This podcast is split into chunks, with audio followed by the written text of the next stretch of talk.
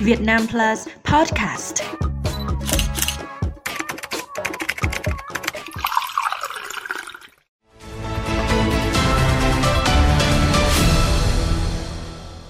Chào mừng quý vị đến với bản tin 60 giây của Việt Nam Plus News.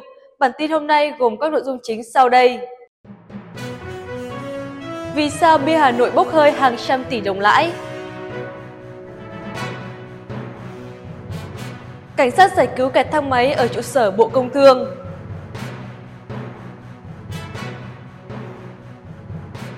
Cháy nhà trong đêm tại Thanh Hóa, ba mẹ con tử vong.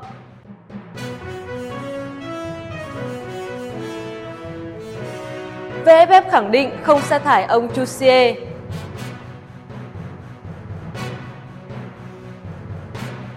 Washington tham chiến trực tiếp khi lính Mỹ liên tục bị tấn công ở Trung Đông.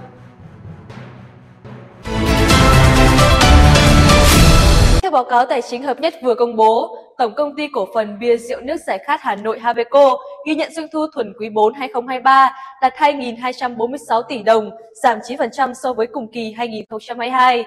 Lũy kế cả năm 2023, doanh thu thuần của chủ hãng bia Hà Nội đạt 7.757 tỷ đồng, giảm 7% so với năm 2022.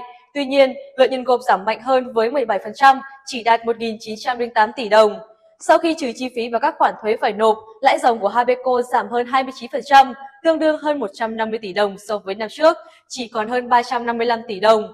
Trong khi đó, năm 2022 vẫn báo lãi sau thuế là 506 tỷ đồng. Theo giải trình gửi Ủy ban Chứng khoán Nhà nước, lãnh đạo Habeco cho biết lợi nhuận sau thuế giảm chủ yếu do doanh thu bán hàng sụt giảm. Habeco còn cho biết thêm, loạt yếu tố tác động đến tình trạng sụt giảm này chính là xu hướng tiêu dùng giảm và việc tăng cường kiểm soát nồng độ cồn vào những ngày tháng cuối năm 2023. Ngày 30 tháng 1, Công an quận Hoàn Kiếm Hà Nội thông tin về vụ việc kẹt thang máy tại tòa nhà thuộc trụ sở Bộ Công Thương.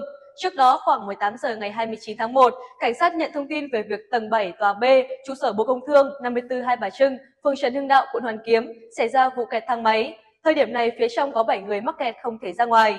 Lực lượng phòng cháy chữa cháy tại chỗ đã cố gắng tìm cách mở cửa, tuy nhiên không hiệu quả.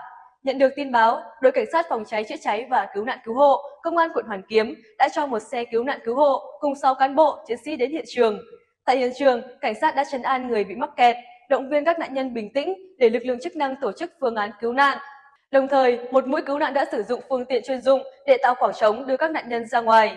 Chỉ sau ít phút, các cán bộ, chiến sĩ đã giải cứu được 7 người mắc kẹt ra ngoài an toàn, sức khỏe của các nạn nhân ổn định.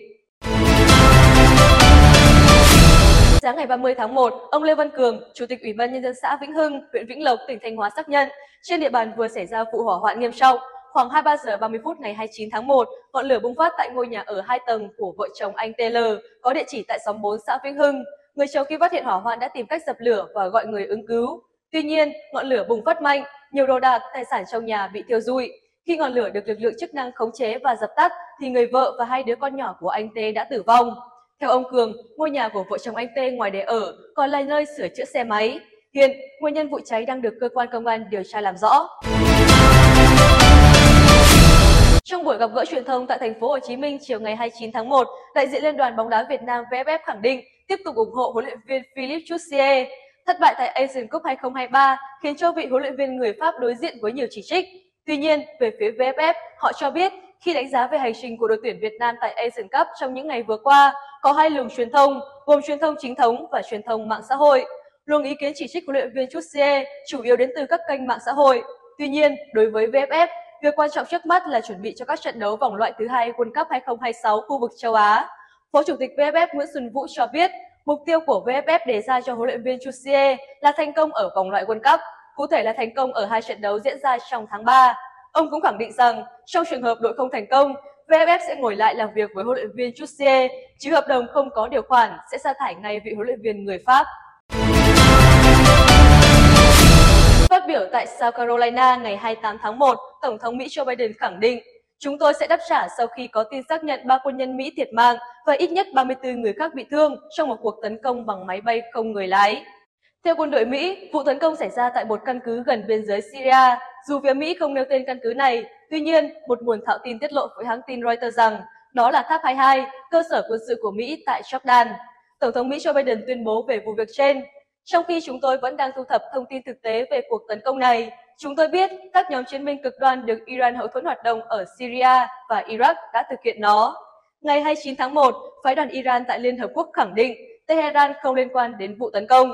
Tính tới nay, ông Biden vẫn thận trọng, tránh đụng chạm trực tiếp tới Iran vì lo sẽ châm ngòi trong một cuộc chiến lớn hơn ở Trung Đông.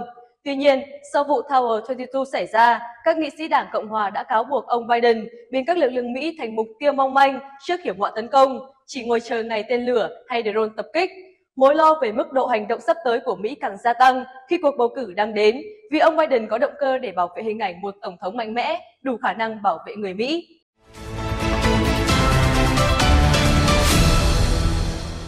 Thông tin vừa rồi đã khép lại bản tin ngày hôm nay. Xin chào và hẹn gặp lại quý vị trong những bản tin tiếp theo.